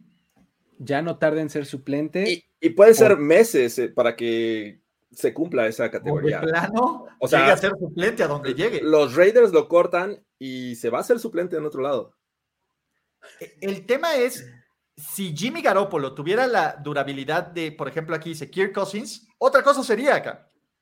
Pero el problema es ah, que Jimmy Garoppolo no tiene la durabilidad de Kirk Cousins. Kirk Cousins tiene la capacidad de que está ahí, pase lo que pase, para bien o para mal de los fans de los Vikings. Sí. Sí, sí, sí, sí. Totalmente. A ver, Venga. este es el que más polariza, Daniel Jones. Daniel, Jones. es uno de los quarterbacks más cutres que existe en la NFL. No le den 40 millones al año o no. A mí me parece que es un tipo que ni siquiera se debería de sentar a comer a la mesa de, los, de los luchones. Los luchones como Gino, como Justin Fields, como... Es que sí, podría ser como algo parecido a lo que vimos con Goff. O sea, una buena temporada. Eh, gracias al nuevo sistema ofensivo que, Irregular, ¿eh? Pero tampoco ha tenido como que, wow, grandes receptores. Tienes a Kwon, pero hasta ahí. No sé, o sea, también quiero jugarle al abogado del diablo. Sin embargo, ¿Qué tiene ahora, Jorge? Lo que, ha, lo que ha, sido frecuente en la carrera de Daniel Jones han sido decepciones. Estoy de acuerdo en eso. O sea, no lo podría poner arriba de la media. Yo, ah, ya no tarda en ser suplente, tampoco lo pondría ahí. Creo que, yo creo que tiene que estar en la cima de los cutres. Sí, me gusta, me gusta arriba de Baker Mayfield. Mm. Luis. No sé, o sea, no sé si quiero dar el beneficio de la duda y por qué lo haría. ¿No? Ah, pensando, los Giants son un mejor e, o peor equipo con Jared Goff, como están ahorita. Mm, yo creo que mejor con Jared Goff. ¿Qué prefieres? ¿Tener la incógnita de Davis Mills, que con menos ha hecho, me parece que mucho más que Daniel Jones? ¿O a Daniel Jones? Sí, no, eh, eh, creo que lo que hizo Daniel Jones también fue mucho en, parte eh, gracias al sistema, ¿no? De Brian Dable. Entonces, sí, creo que puede ser mejor Davis Mills. Ya no tarda en ponemos aquí este muchacho? Venga, pues sí. Ay, Danielito, me duele. Ay, Danielito. La mar nos duele, Jorge Tinajero. Lamarcito, yo siempre lo he tenido en alta estima. Bueno, no siempre, pero ah, las lesiones de los últimos años le han afectado. A final de cuentas, el talento está ahí, hay potencial. Creo que. y ahora hay talento. Ahora sí, hay, ahora sí le están ayudando todo lo que se le pueda ayudar. Delito. Eh, ¿Quién se llevaron a Safe Flowers, verdad? Eh, ellos. Exactamente. Y eh, bueno, no, descarten todavía de Andrew Hopkins en este equipo. Eh, ah. Yo ahorita lo pongo atrás de Hertz. Atrás de Hertz. En, puede ser por. Sí, sí. Por temas de durabilidad. Sí. Y por temas de. Ya le quitaron, eh, ya le quitaron ahora sí que a su. A su bronca que se llamaba Greg Roman. Que este. ahí mi pregunta es digo, también por nada más for, the sake of discussion, ¿qué, este, ¿qué te espanta más? ¿Tener enfrente en un partido definitivo a un equipo que tiene a Lamar Jackson o a un equipo que tiene a Jalen Hurts como su coreback? En un partido, ¿eh? No, en una temporada, ¿qué tal que se lesione? No, no, a ver. Un ah. juego que a mí me espanta tener más a, a Lamar. O sea, siento que es un tipo que pero en playoffs no ha sido tan bueno. Cualquier momento te hace una jugada muy grande, ¿no? Y, y, Jalen Hurts, siento que es como más, eh, eh, pues es un team player, pues, o sea, es un tipo muy altamente eficiente, que eso fue lo que fue. La mar es más explosivo. Exactamente, es, mucho más explosivo. en todos los sentidos, ¿eh? En brazos y en piernas. Sí, brazos también. Es que Hurts en los últimos dos años ha sido más constante. Exactamente. ¿Qué prefieres? Punch o constancia. Creo que, a ver, Lamar puede tener un año elite, o sea, hace un par de años nos lo regaló, puede tener un año elite. MVP, Ahorita con lo que estamos y con nuevo coordinamos, con dos nuevos coordinados ofensivos, pero con los playmakers que tiene Lamar, yo lo pongo así y los pongo muy cerca por eso, o sea, y nadie va a defender más a Lamar que yo, Nadie, ya me convenció Luis. ¿eh? De hecho, este año no tengo mucha fe en los Ravens. Sí. No, pero, pero en, cuestión de talento puro, creo que Lamar, debería estar arriba. Sí, eh, mejor que Jalen Hurts. Yo por eso lo pondría antes que Jalen Hurts. O sea, me parece que el techo con Lamar es más alto, ¿no? Este, digo, cuando empiezas a hablar de lesiones, pues bueno, todo el mundo está sano hasta que se lesiona y todo el mundo se lesiona hasta que está sano una temporada. Totalmente. Entonces, eso no es un factor, ¿no? este... Dicen que dejen que pase al baño y es elite. Exacto, ¿se acuerdan de ese juego? Qué maravilla. Echa sus pastillitas. Este es épico, ese es un juego épico. Sí, buenísimo. Bueno, tenemos a Trevor Targaryen. Uf, uf. Creo que está en el borderline de Litka. A mí me encanta y me fascina Trevor Lawrence. ¿Aquí arribita? Exactamente ahí lo pondría. Hasta arriba de los Pro Bowlers, así arañando como jaguar que es la élite. La élite. Creo que va, a seguir funcionando esta mancuerna con Doc Peterson, va a seguir creciendo. Eh, era justo lo que necesitaba y creo que el talento de los Jaguars también va en aumento. Así es que me gusta, me gusta lo de, lo de Trevor Lawrence, aunque estaba viendo que, en cuestión de, de, fumbles es uno de los que tiene ese tema, ¿eh? o sea, suelta el balón, pero bueno, eso es algo que deberá trabajar. Me gusta, me gusta la posición. Venga. Exacto. Y Michael McCorkle. Yo creo que lo tenemos que poner, ya no tarda en ser suplente. Esa es su categoría. y por Sapi, eh, o por que tomen la siguiente temporada. Stapi va a ser titular por ahí de mediados del año y va a ganar cuatro juegos consecutivos como titular antes de choquear. Las historias se repiten. Eh, ya no tarda en ser suplente, ¿sí? Y abajo de. De, Jimmy. De Jimmy. Arriba de Tannehill. Tannehill. No, yo creo que abajo de Tannehill. ¿eh? ¿Qué prefieres, a Tannehill o a Sí, por experiencia, creo que Estoy de acuerdo. Me gusta. Sí. Ahí está. Buen lugar. Ahí está. Sí, el caso es, a ver, ya no tiene la confianza del head coach. La gente en Boston ya pide hasta Belichick. ¿Se ese juego contra Chicago? ¿Cuándo habíamos visto titubear así a Belichick? No, ese fue un juego de la desgracia de, ¿Se imaginan que no puede jugar Jimmy G y con los Raiders lo cortan y piden un trade por eh, este McCorkle corro al general manager es, un movimiento McDaniels no me sorprendería tomo el control de todo esto le digo a ver quítate de aquí Mark Davis. Mm. tomo el control corro a todos y me nombro coreback titular. Tom Brady ya, ya podría frenar las cosas pero bueno. O equiparse de plano no o equiparse y voy dentro coach no qué bonito. Kyler Murray Kyler Murray creo que tiene dos grandes problemas. Bueno, tres. Call of Duty, porque ese es un fact. O sea, vamos a hacer un hecho de que él sí es antes y alguien que, que tiene una ética de trabajo cuestionable. ¿Vale? ok. Lesiones y lo que, lo que tú hiciste te va a pasar a ti. Le van a aplicar el Rose en este güey este año. Ay, pobre tipo. Con Caleb Williams, va a pasar. Ahora, Kyler Murray es un dude de 25 años. Sí. Es alguien que sí tiene la experiencia, que tiene unos momentos interesantes, que tiene unas capacidades atléticas espectaculares, pero que constantemente en la segunda mitad de las temporadas cae y cae feo. Pero estrepitosamente, sí, ese es el problema. Sí, sí, sí. ¿El mugroso era Cliff Kingsbury o era Kyler o eran los dos? Hasta lo, le gritoneó, ¿no? En un, juego. Exacto, está este, maravilloso. Yo creo que, no sé si no tarda en ser suplente o... No, yo creo que, a ver. ¿Sería, sería titular en, otros equipos? Totalmente. Yo creo que sí. E, e, es, el tipo de talento que quieres darle una segunda y una tercera oportunidad. O sea, mira, es, es, lo que platicábamos en alguna ocasión, George. O sea, como los los picks número uno globales en el draft cuando son corebacks, reciclan y reciclan y reciclan y generan y generan oportunidades extra en la NFL. Baker Mayfield. Baker Mayfield es el mejor ejemplo de eso.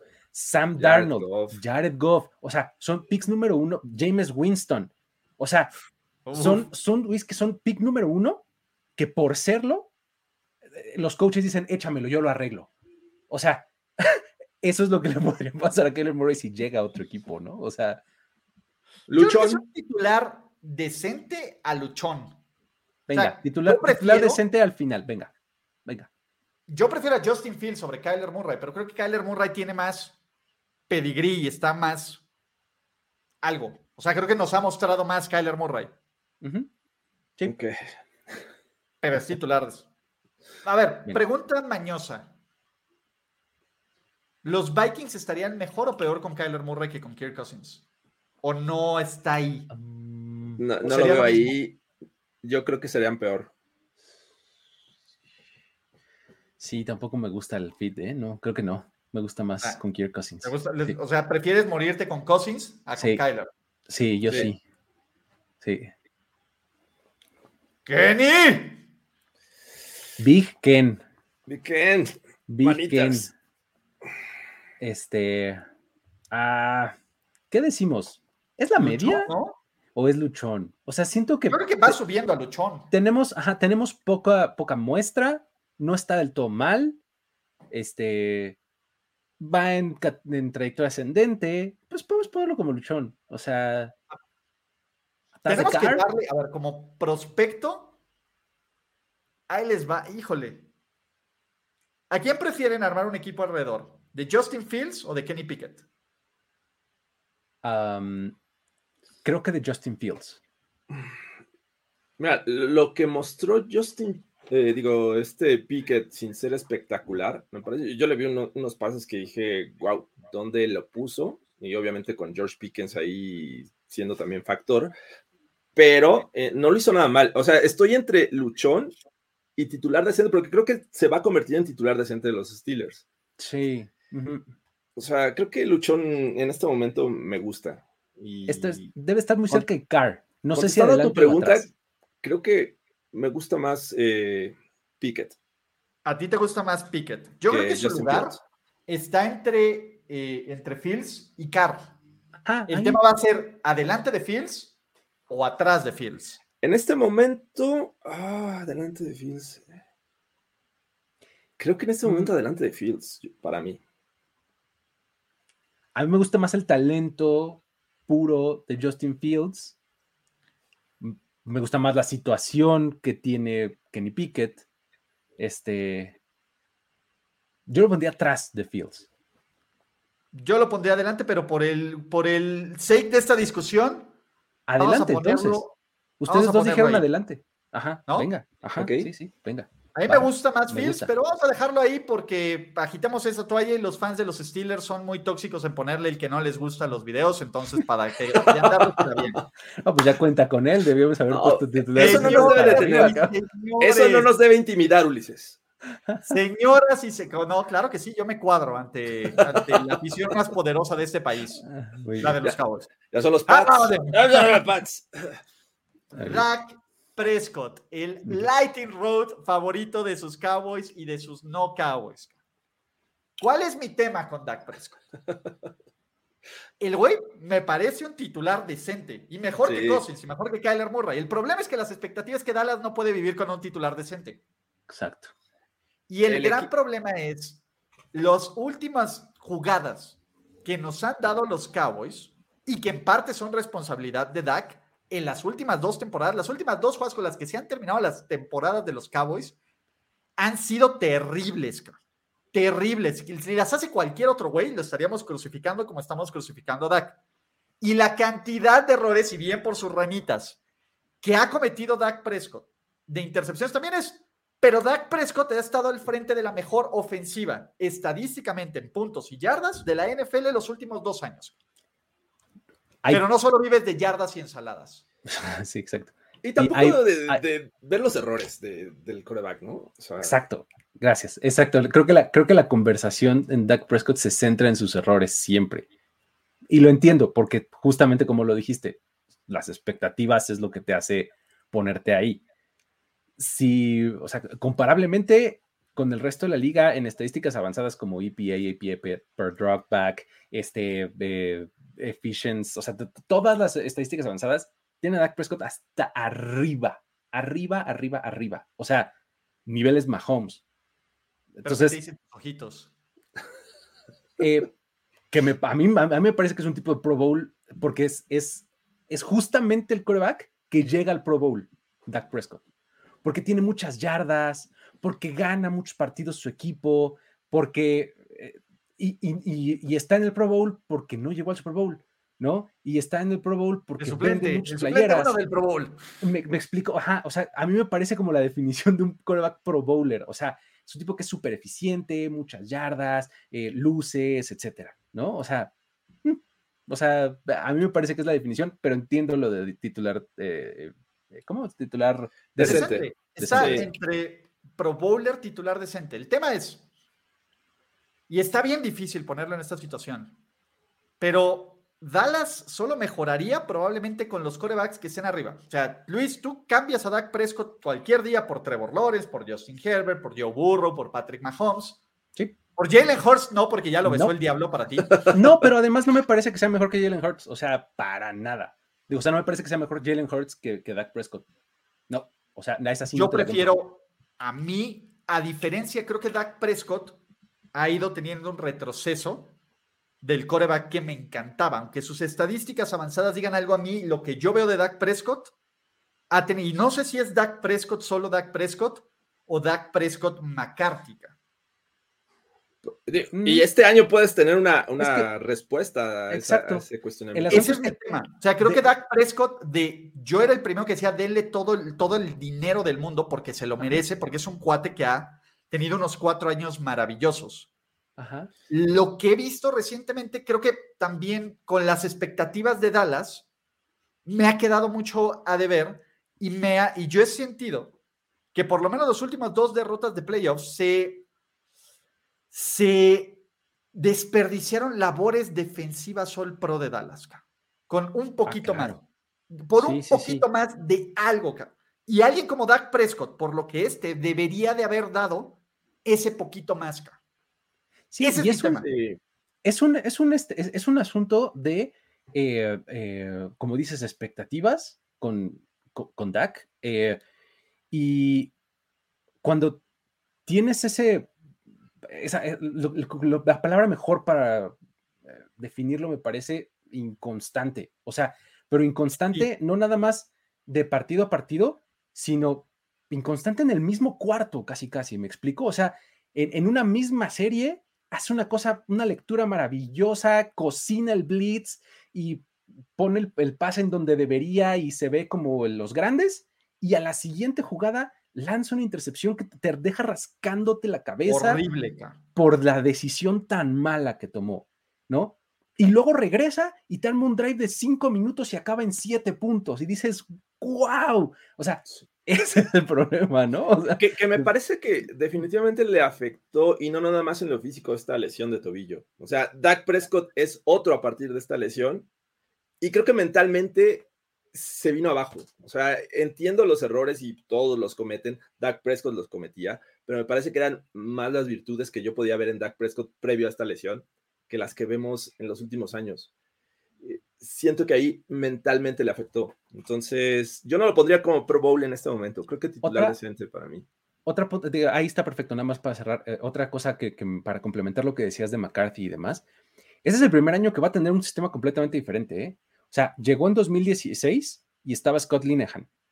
Scott Linehan después dejó a Kellen Moore. Kellen Moore era, era la cosa más Scott Linehan del mundo, ¿no? Y Kellen Moore es la primera vez que no va a ser el coordinador ofensivo de los Cowboys desde que está Dak Prescott, el quarterback más viejo en su posición en toda la liga. Es decir, no hay, no hay ningún quarterback en la liga en este momento que tenga más tiempo con su mismo equipo, exactamente, ¿no? Desde 2016 hasta la fecha, ¿no? Entonces, es el primer año en el que vamos a ver a Dak Prescott en un sistema distinto. Saludos a Isa que dice que que, Richardson debe ser elite. Y Gracias a mi Alex, que dice que en 100 yardas se llama la medianía Prescott y punto. No, a ver, digo, está bien que ellos tengan su punto, pero Dak Prescott está lejos de ser la medianía. Es lejos, mejor que mediano, es, pero mucho lejos, mejor que mediano. Lejos, vean estos nombres. A ver, y se van a arder pero San Francisco con Dak Prescott gana el Super Bowl, pero muerto de risa. Sí, fácil. Muerto de risa. Fácil, fácil. imagínate, ¿dónde está el mejor posicionado? En Luchón, el de los Niners.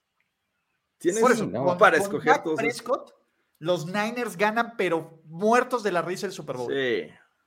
Pero está bien. El coreback 4. El coreback 4 que ya sabemos que el talento no es el problema, aunque regresó más este, acalambrado. Algunos dirán que nunca en los últimos partidos de la temporada. Jugó mal, se fue 3-3 independientemente jugando mal. Tiene un maldito equipazo. No hay otra forma de decirlo. Tiene un maldito equipazo en todas las líneas. Tiene un calendario eh, bastante manejable. Y yo creo que el problema de este dude no es el talento. Si me preguntan, es un cuate de nivel Pro Bowl. Sí, al menos. De nivel Pro Bowl, que por X o Y razón no debería estar en esta liga desde mi punto de vista, pero no estamos analizando lo que sea. Ahora sí que el deber ser, sino lo que es. Yo creo que el coreback 4 debe estar arriba de Dak Prescott al día de hoy. Sí, creo que es, eh, lo pondría posiblemente en este momento al final de, puede ser Pro Bowl. O de titular decente, creo que por lo que nos mostró el último año.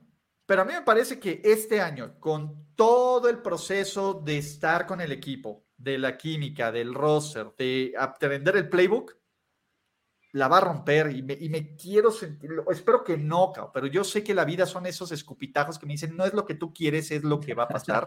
Exacto. ¿Tú qué piensas, Luis? ¿Qué dices, Luis? No sé, me cuesta muchísimo trabajo opinar sobre él. O sea. Lo sé. Pero por puro, quitemos, por eso piensa. ¿Sabes, cuál, ¿sabes cuál es mi problema? Que me, que me nubla mucho el juicio. O sea. Lo sé. A mí también. mucho el juicio y me da ganas de decirte, no, hombre, claro que no, va luchón en el mejor de los casos. O sea, no sé, está bien, ahí déjalo. Mira, tiene un gran punto. No puedo juntar decente con el coreback 4. Pongámoslo solo por él, por el bien de las apariencias. No puede ser decente. gran, gran, gran punto. Muy bien. Aaroncito, Ok, aquí es, son, hay varias discusiones diferentes desde mi punto de vista con Aaron Rodgers. La primera es este 2023, este, y otra diferente sería un poco más adelante de 2023, ¿no? Este, Ahorita. coreback, rankings de coreback temporada NFL 2023 es elite. Yo creo que es elite, puede ser. En el peor de los casos estaría hasta delante de los Pro Bowlers, pero creo que te compraría que es Elite. Sí, yo también lo veo hasta delante de los Pro Bowlers. No sé si Elite ya en este momento. Sí, yo tampoco me encanta el término de Elite para Aaron Rodgers en este momento. Siento que. Eh, o sea, ya vimos lo mejor de Aaron Rodgers. Este año tiene una situación muy favorable, con talento a su alrededor, ¿no? Y eso le puede ayudar muchísimo. Este pero sí, no, me encanta. Me, gusta que los Elite de verdad sean así poquititos. Sí, y, a ver, nos falta Josh Allen. Para todos los que están preguntando y que no ven a Josh Allen, ahorita se me. No puse el icono, perdónenme, pero ahorita lo vamos a poner en el inconsciente colectivo y después en postproducción vamos a poner a Josh Allen en el lugar que se merece. Entonces no se preocupen. A mí me parece que Aaron Rodgers va a ser el MVP de la NFL esta temporada. Así. O sea, creo que tiene una situación ganar, ganar en donde lo pongas. Por contraste del predecesor, por la terrible situación ah, de corebacks que tenían del colectivo, por la motivación. Me parece que independiente. Otros años sí se veía un dude que ya estaba up to the mother, up to the mother. Aquí me parece que está enganchado y está enfocado. Y creo que si algo motiva a Aaron Rodgers es que Aaron Rodgers se haga ver bien. ¿Se me explicó? No ganar nada, callar a los haters de Aaron Rodgers. Eh, mi tema. creo que este va a ser un año espectacular de Aaron Rodgers. Y esto tomando en cuenta, vamos a ver si le traen a DeAndre Hopkins. Que me parece que deberían. Válgame, imagínate. Ah, me encantaría que lo trajeran, pero aún sin DeAndre Hopkins, Aaron Rodgers tiene una defensa elite, tiene un ataque terrestre, tiene un buen equipo de, coaching y tiene un sistema que ya conoce. O sea, todo va a estar a la medida para que no, para que choqueen la ronda divisional de los playoffs si quieren, pero a ese nivel. Yo creo que descartar a Aaron Rodgers por lo que vimos el año pasado, cuando de antes de eso venía de dos temporadas consecutivas de MVP, la neta es que está cabrón. Eh, mi tema con Aaron Rodgers no es tanto lo que tiene, sino quiénes van a ser sus rivales este 2023. Y me parece que también va a enfrentar buenas defensivas, sobre todo creo que pasa de una NFC North a una AFC East, donde los Bills, los Dolphins, me parece que van a representar muchos problemas, va a enfrentar a, los Chiefs de Patrick Mahomes. Va a eh, enfrentar a todo el oeste de la americana. Todo, no, tiene un calendario perrísimo. y ahora sí va a ganar 12 juegos. No sé, y, su personalidad no sé qué tanto encaje en estos, en estos Jets. Creo que ahí es un punto en el que no me atrevo a decir que va a ser elite. Creo que Pro Bowl me, deja satisfecho. Nos quedan cuatro muchachos. Acuérdense que Justin, eh, que, digan que este Josh Allen va, está, está con nosotros en pensamientos. Dios está en todos lados. Sí. Puede, ser. Tiene un amplio espectro. Matthew Stafford.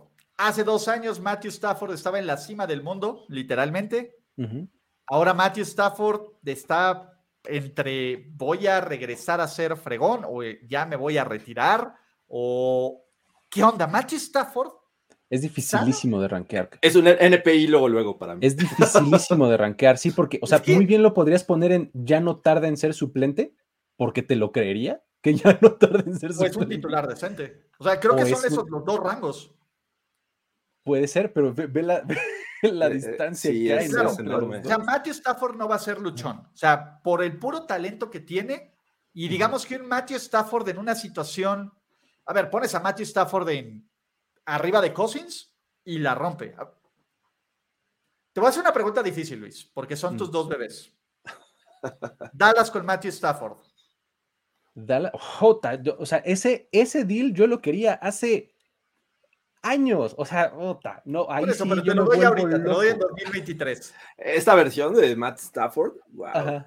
Qué buena duda, qué buena pregunta. Ah, en 2023. Sí, sí, sí. Este, a ver. Ahorita, de lesión. ahorita este Matthew Stafford Hmm. Sí, creo que sí. Aún, aún seguiría sirviendo, ¿verdad? Todavía sirve, todavía sirve. Yo creo que sigue siendo. A ver, yo prefiero lo que la, la, la promesa, expectativas arcoíris que me venda Matthew Stafford a lo que ya sé que es Kirk Cousins. Yo también. ¿Sobre Dak? Creo que sí. Titular decente sobre Dak. es que, mira, es que si algo le alabo yo mucho a Dak es todo lo que hace pre-snap. A mí me gusta mucho todo lo la forma que tiene de descifrar la defensiva de Dak Prescott y de, tomar una decisión rápida, ¿no? Creo que eso lo hace igual o mejor Stafford, ¿no? Y ahora agrégale el cañón de brazo que tiene Matthew Stafford. Y, los intangibles de Matthew Stafford a mí siempre me han parecido así que se salen del techo. Exactamente. Entonces, sí, o sea, sí lo, sí lo preferiría, la verdad. Eh, eh, llegó en 2009 la NFL, ¿verdad? Llegó en 2009. 2009. Wow, lleva 11, 12, 13, 14. Ah, ya está 15. Casi de salida. Wow. Y, y, está un mal golpe de ya, señor, sí, claro. ¿No? Totalmente. O sea, si ya es alguien, si ya es algo que, este, ¿cómo se llama? Eh, es alguien que, pues, ya casi se va, güey.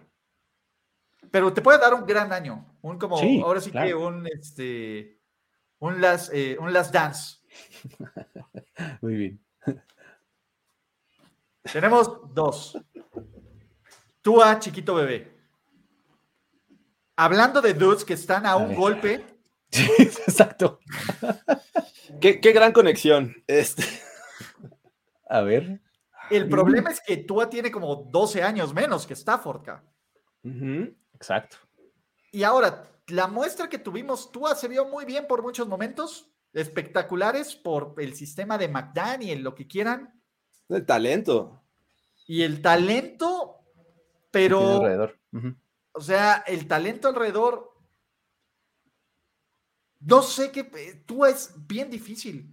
sí, también es complicado. Cuando está sano, todavía también me parece que es una muestra más grande que la de Purdy pero no deja de ser una muestra pequeña. Muy, muy buena. Mejor que la de Purdy. Pero no deja de ser una muestra pequeña. Y es un tipo que ha ganado sin talento con, con antes, ¿no? Pero que con el talento lo dio. Pero por otro lado, Tua es este dude que. ¿Cómo, ¿Cómo, se llamaba el de los supercampeones? Que, que, solo podía jugar 30 minutos porque el corazón le iba a explotar. Andy, Andy. Es, es, es, casi, casi el Andy. sí, era Andy. Sí, no sé. ya se me había olvidado eso. ¿Dónde poner a Tua? Es bien complicado. Es un titular decente. ¿Titular decente? ¿Es mejor que Dak? Titular decente, mejor que Dak, no, ni mejor que Cousins. ¿eh? Yo, yo, lo pongo arriba de Murray. Yo sí prefiero a Tua que a Cousins. Es que yo a Cousins. yo sé con dónde voy a llegar con Cousins. O sea, imaginen, si tú hubieras jugado contra los Bills, en este juego donde Skylar Thompson nos regaló unas cosas. hay, que medir con la misma moneda, digo, la, misma regla, la, misma... regla. Este, dijimos que Cousins tenía un punto por ser durable. Ajá. Tua, no lo tiene. No lo tiene. Tua no lo tiene. Pero el techo de Tua es altísimo, muchísimo más alto que el de Cousins. Muchísimo más alto, no, no sé. sé si muchísimo, no, no sé. ¿Es más alto? me cuesta trabajo verlo arriba de, Cousins. A ver, el, el Tua e, es alto o fue alto en 2022 gracias a los playmakers que tenía, ¿no? O sea, que Tyreek Hill se encontraba un balón, le daba la vuelta todos dos veces. Al safety. Y luego se escapaba a 60 yardas, ¿no? O sea, así como en las caricaturas, ¿no? Este, nadie lo alcanzaba. Este, y Jalen Waddle lo mismo, ¿no? Recibió un pase de 6 yardas y eran 65. Bueno, a ver, Justin Jefferson, ¿cuántas papas le rescató a Kirk Cousins? Sí, de ah. acuerdo. Sí, es que son argumentos similares. Los puedes son similares. Tienes razón. ¿Podrías confundirte yo, si yo te hablo de, de Tua? Porque Tua por lo menos no le vi. Tua no tiene esto de, güey, ya es Sabemos bien o mal y se vuelva eh, un cliché hasta que no sea lo contrario. La neta es que Kirk Cousins, tú no quieres tener a Kirk Cousins ni en playoffs ni en partidos importantes en que todo el mundo lo vea. Está bien, ponlo a, No lo quieres tener, y es, un, es terrible, pero es un hecho y es un fact de la vida. Venga, pongámoslo adelante de Kirk Cousins. Penúltimo, porque nos falta Dioshito. Broncos Country. Let's ride. Russell Wilson sigue siendo un titular decente y me parece que 2022 fue una irregularidad de la Matrix. Yo también creo que es un titular decente. O sea, ¿en dónde lo vamos a poner? Ahí está lo bueno. Eh, pero me parece que ese tier es el correcto. ¿Cómo ves, Jorge? Sí, no, no veo en este momento cómo ponerlo en, Pro Bowler. O sea, y Luchón, pues me parece que. Yo creo que es más arriba de Luchón. Tampoco, sí. Sí, es titular. decir algo? Va a ser titular decente esta temporada. Lo último que vi de Russell Wilson, los dos partidos contra los Chiefs, que fue como cuando superó su número de baños a touchdowns, ¿no? Cuando ya igualó eso. Eh, creo que eso que me mostró al final de la temporada y esas ganas de, de, este, pues de seguir, de aventarse por las jugadas, esa motivación que no mostró al principio de la temporada, está bien. Y además ya viene de la escuela Benito Fit, donde ya le bajó los que ¡Ay, sí es cierto! Güey, qué Vamos al mismo programa de ejercicios. O sea, está yendo al mismo gimnasio que Jorge Tinajero. Es correcto, sí. Entonces. Yo. Ahí les va. Dentro de todos los titulares decentes, yo prefiero a Russell Wilson y teniendo la idea de que puede volver a crashambornear, que, que no lo dudo que ocurra y menos con Sean Payton. Sí. Yo prefiero tener a, a, Russell Wilson arriba de cualquier titular decente que le hemos puesto más peros. Creo que es el que menos peros tiene. Mm.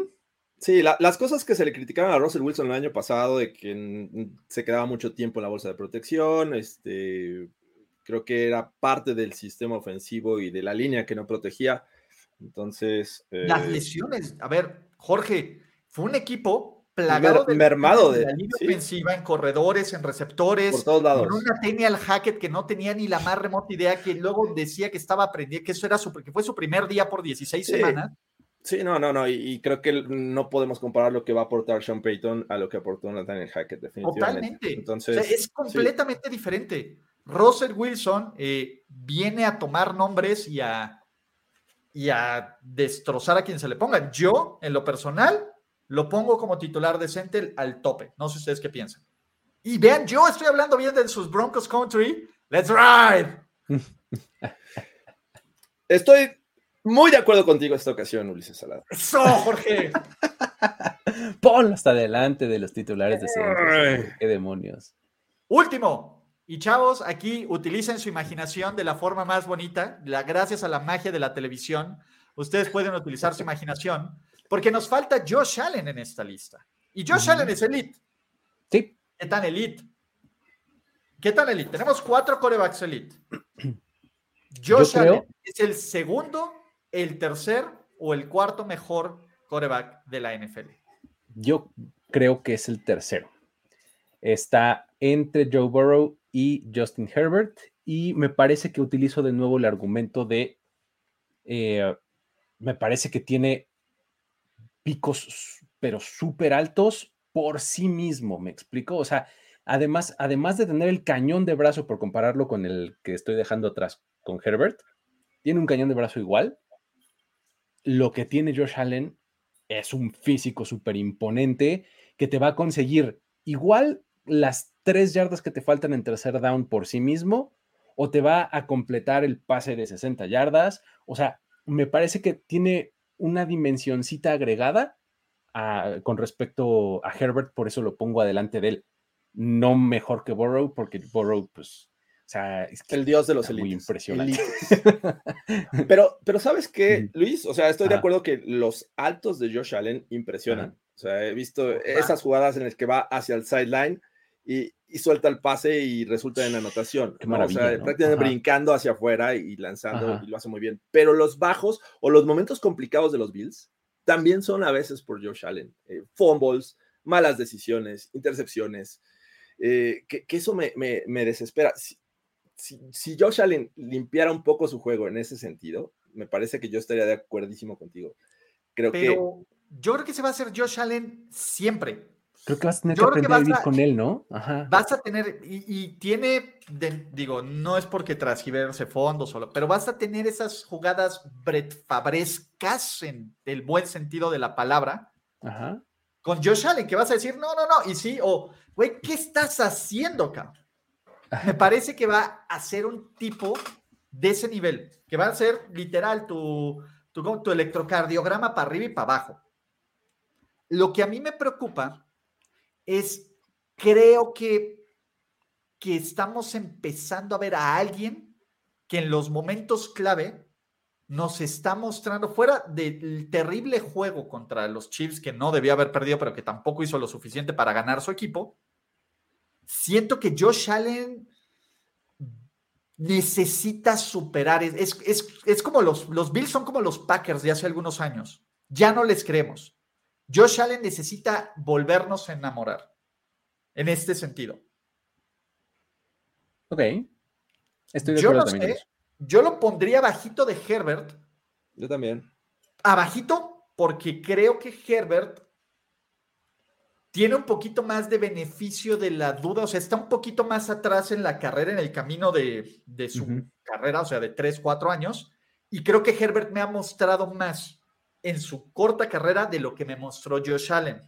Josh Allen está, a lo mejor estará un poquito más arriba, pero no sé si Josh Allen ya está en el tope de lo que hemos visto. Y Herbert todavía no está en lo mejor que lo hemos visto. O sea, creo que Herbert tiene más potencial, por ridículo que suene, que que Josh Allen. Y lo que dice Jorge es muy cierto. Prefiere el piso de Herbert de capitán checkdown al piso de Josh Allen. Y, no podemos comparar los staff de coaching que han tenido ambos, ¿no? ah, eso sin duda, eso sí, también tienes razón. Brian Dable ahí tuvo su mejor año, me parece, Josh Allen, que lo que fue 2022. Entonces, yo por eso lo pongo atrásito. Y como dice bien Jesús Niebla, póngalo atrás de Herbert para no tener problemas de edición. háganse un paro, háganse un paro, ¿no? Aquí, eh, Josh Allen está identificado con la flecha. Ese es Josh Allen, vean cómo se multiplica las flechas. Y los parece, parece que es el ojo que todo lo ve, es un dios. Exacto, ahí está el ojo de Sauron. Vamos a dejarlo así. Eso es Josh Allen. Es, ese colectivo es Josh Allen. ese swarm, ¿no? Completamente. ¿Sabes qué está haciendo? He's circling the wagons. He's circling the wagons. Exactamente. Pero bueno. Uno, Mahomes. Dos, Burrow. Tres, Herbert. Cuatro, Josh Allen. Cinco, Aaron Rodgers. Seis, Trevor Lawrence. Siete, Lamar. Ocho, Jalen Hurts. Nueve, el coreback. Cuatro, diez, Broncos Country. Let's ride. Lo logramos, muchachos.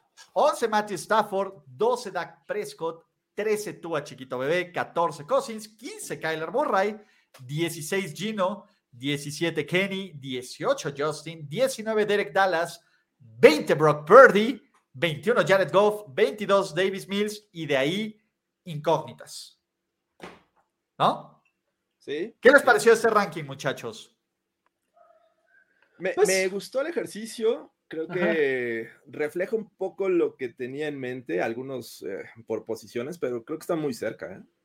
Sí, creo que eh, digamos que están en, el este. En el rango de error. En el tier correcto, o sea, no hay ninguno que diga, híjole, ese no me gustó que estuviera ahí. Pero ya, insisto, sí, sí es más a la izquierda, más a la derecha, probablemente yo cambiaré algunos, pero en general está, me gusta. A ver, mira, la observación de Jesús Niebla es increíble. Vean los primeros tiers hasta Jalen Hurts. hay? ¿Y cuántos de la NFC? Hasta Jalen Hurts es el, es el mejor que pusimos de la NFC. O sea, del top 10, de, de nuestro top 10 de coreback, solo uno es de la conferencia nacional. Y, y, todos esos podrían estar en playoffs. O sea, está. Uno se va a quedar fuera del top 10. Bueno, Josh Allen está ahí. Dos se van a quedar fuera. Por dos, pura matemática, dos de estos corebacks del top 10 se van a quedar fuera de playoffs. Demonios. Está cañón. Así es la maravilla de estar en la NFC, ¿no? O sea, este, tienes que, o sea, tu varas, de acuerdo con esto, es este Dylan Hurts, ¿no? en la posición de quarterback. Y que de ahí siga Matthew Stafford me causa un poco de escosor, pero bueno. Sí, exacto. Sí, es que, o sea, este ejercicio, o sea, también una reflexión interesante es que eh, estamos haciendo el ejercicio ahorita en mayo, este, con lo que sabemos hoy, ¿no? Este, sin lesiones, sin nada. puede cambiar en cualquier momento radicalmente, que va a cambiar para la semana 3 y que va a cambiar para después otra vez para la 6 y así, o sea, ¿no? Definitivamente. Entonces, dejen en los comentarios qué les gusta, qué no. Suscríbanse, suscríbanse a este canal, activen sus notificaciones, obviamente esperen más contenido de primero y diez, de todo esto, porque vienen cosas bien padres ya para la temporada. Lo que ustedes no saben es que Jorge Luis y yo estamos maquilando tras bambalinas para ver qué script les vamos a vender esta temporada, que vienen cosas bien, bien padre. Y la gente pregunta, Brady, Brady está retirado hasta que Tom Brady no diga que va a regresar. Yo me niego a hablar de Thomas Edward Patrick Brady. Ya basta. Ya hablamos por él 20 años. Más, pero bueno, sí. Pues Vamos a hacer el mismo programa con receptores, con este, con corredores. Ya veremos. Estén al pendiente. Van a haber varias cosas. Jorge Tinajero, Luis Obregón, ¿algo más que tengamos que decir? Nada, creo que eso. O sea, las otras posiciones a lo mejor no es este mismo formato, pero vamos a cubrirlas de alguna u otra manera. O sea, ustedes estén pendientes de cómo. Ustedes échenle un grito, dejen los comentarios y nos vemos en otros streams, muchachos. Gracias. Saludos. ¿Tú le, apagas, Jorge, o le apago yo? Sí, vámonos. Bye. La celebración ha terminado. Primero y diez, el podcast. Primero y diez, el podcast. Más verdades, desvaríos y sinsentidos en la próxima emisión de Primero y Diez, el podcast. Conducción, guion y concepto. Ulises Arada, Luis Obregón y Jorge Tinajero. Producción y voz en off, Antonio Sempere.